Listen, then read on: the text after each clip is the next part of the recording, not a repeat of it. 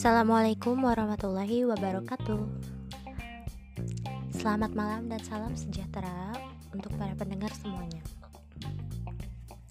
Kembali lagi di Sapot, Salsa Podcast, bukan Salpok ya. Jadi kali ini aku akan menjelaskan tentang analogi dan hubungan kausalitas. Analogi sendiri berarti penalaran yang dilakukan dengan cara membandingkan dua hal yang mengandung banyak persamaan. Dan dari persamaan-persamaan tersebut ditariklah sebuah kesimpulan. Jenis-jenis analogi sendiri ada dua, yakni analogi induktif dan analogi deklaratif. Pada analogi induktif, analogi persamaan satu dan analogi persamaan kedua digabungkan, lalu ditariklah sebuah kesimpulan.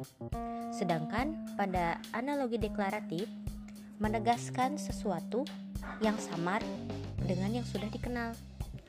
Ibarat sesuatu yang asing dan baru dikenal di telinga, lalu disamakan hal tersebut dengan yang sudah sering terdengar.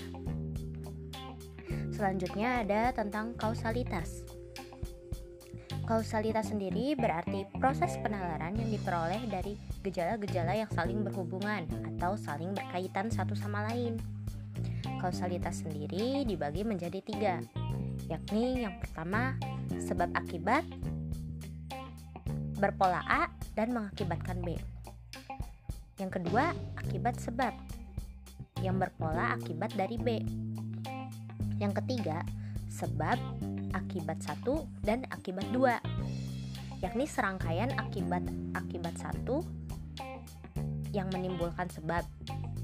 Dan dari sebab yang ditimbulkan akibat satu tersebut menimbulkan akibat yang lain lagi yang disebut dengan akibat kedua. Dalam suatu paragraf atau kalimat analogi biasanya mengandung kata seperti. Contoh tubuhnya itu besar dan gemuk seperti bayi gajah. Dan kausalitas biasanya mengandung kata oleh karena itu. Contohnya atau bisa jadi karena. Contohnya adalah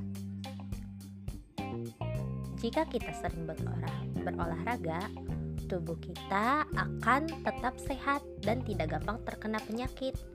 Oleh karena itu, rajin-rajinlah berolahraga agar tetap sehat selalu. Sebab akibat sendiri ternyata ada dari dua premis. Premis A dan premis B. Dalam mengungkapkan sebab akibat, kita harus perlu mengetahui beberapa hal. Yang pertama, korelasi antara premis A dengan premis B. Yang kedua, pertimbangan kejelasan lain antara premis A dengan premis B. Apakah ada suatu kebetulan atau sebab akibat terbalik ataukah faktor dari ketiganya? Lalu, bagaimana premis A dapat menyebabkan premis B? Dan yang terakhir, waspada yang rumit, yakni apabila menemukan suatu sebab akibat yang kompleks.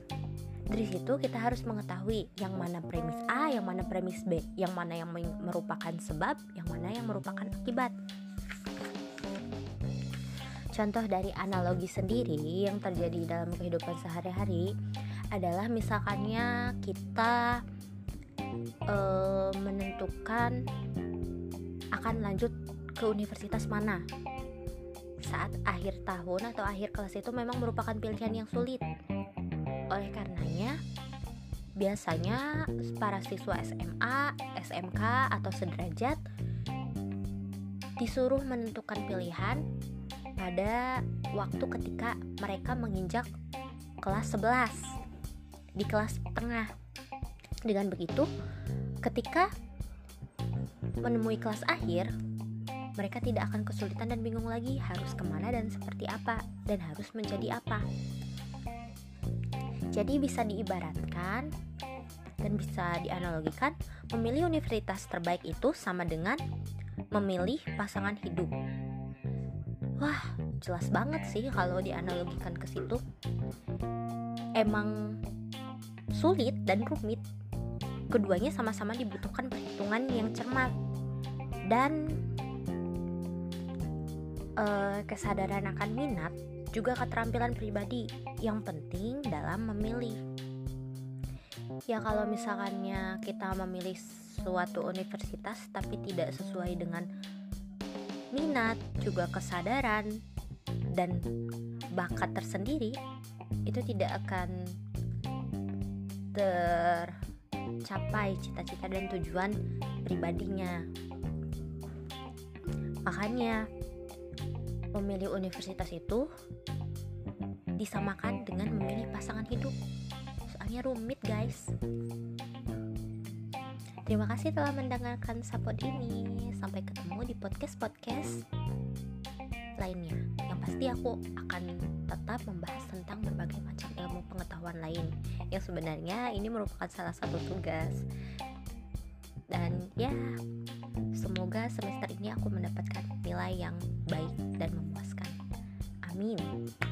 Sampai jumpa semuanya. Wassalamualaikum warahmatullahi wabarakatuh.